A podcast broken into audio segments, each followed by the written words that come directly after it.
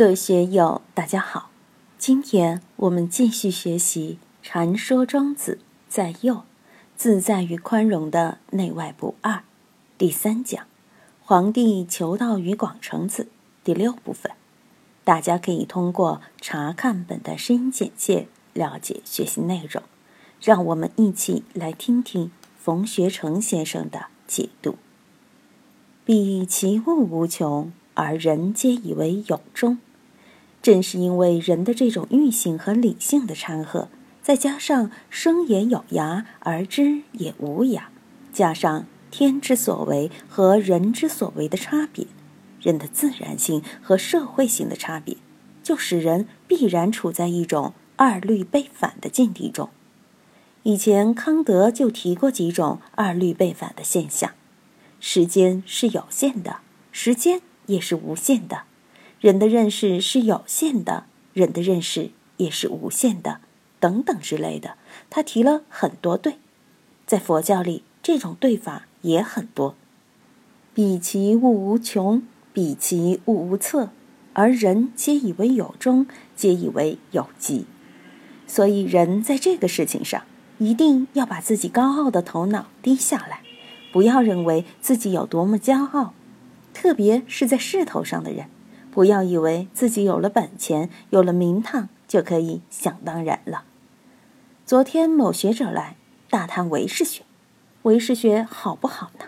当然好，但是有些学者用他们那种方法研究唯识学，往往要走入误区，成了纯理性化、没有情感的东西。大道包含了理性，也包含了情感，既包含善，也包含了恶。你把佛教的东西纯粹的理性化，那不是要把佛祖的三藏十二部给推翻了？像日本、欧美有一批研究唯识学的，通过考据，从纯科学的角度去研究佛经、佛典，对佛教历史进行研究，往往会动摇佛教的现实性，因为佛教本身是一个宗教。宗教里有很多非理性的东西，像四禅八定的东西、三世因果的东西，包括六道轮回的东西。你用理性、用现代科学技术去研究，到哪儿能去检测这些？尽管唯识学也谈三世因果、六道轮回，理论也是头头是道，但是现在有些学者用科学思维方法来研究。反而要把佛教带到困境里去，那是很麻烦的。明白了这些，就是前面说的至道之精、至道之极。明白了这个，得五道者，上为皇而下为王。什么叫皇？中国有三皇五帝，前三代的君主可以称为皇，到了夏商周这后三代才称之为王。秦始皇统一六国之前还是秦王嘛，定了天下以后，他想这个名号不能依袭前代，我都一统天下，功高三皇，德超五帝了，该怎么称呼才尊贵呢？下面的人提了种种建议，什么天皇这样帝那样帝，结果秦始皇都不采纳。他说：“以前有三皇五帝，我现在三皇五帝并称。”就叫皇帝，的确是这样啊。得了这个道，你就高明起来了，就可以称为皇。如果你地位低一点，运气差一点，也可以称为王。但是失武道者，上见光而下为土。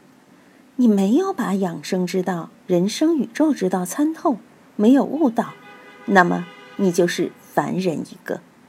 当然。眼耳鼻舌也是存在的，你能看到太阳、月亮，但也离不开生死。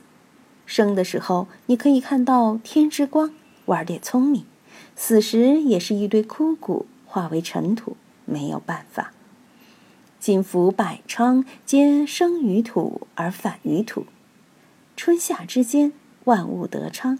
我们走到野外去，山里去，到处都是植被丰茂。郁郁葱葱，生在哪里？生于土，万物皆生于土。但是又反归于土。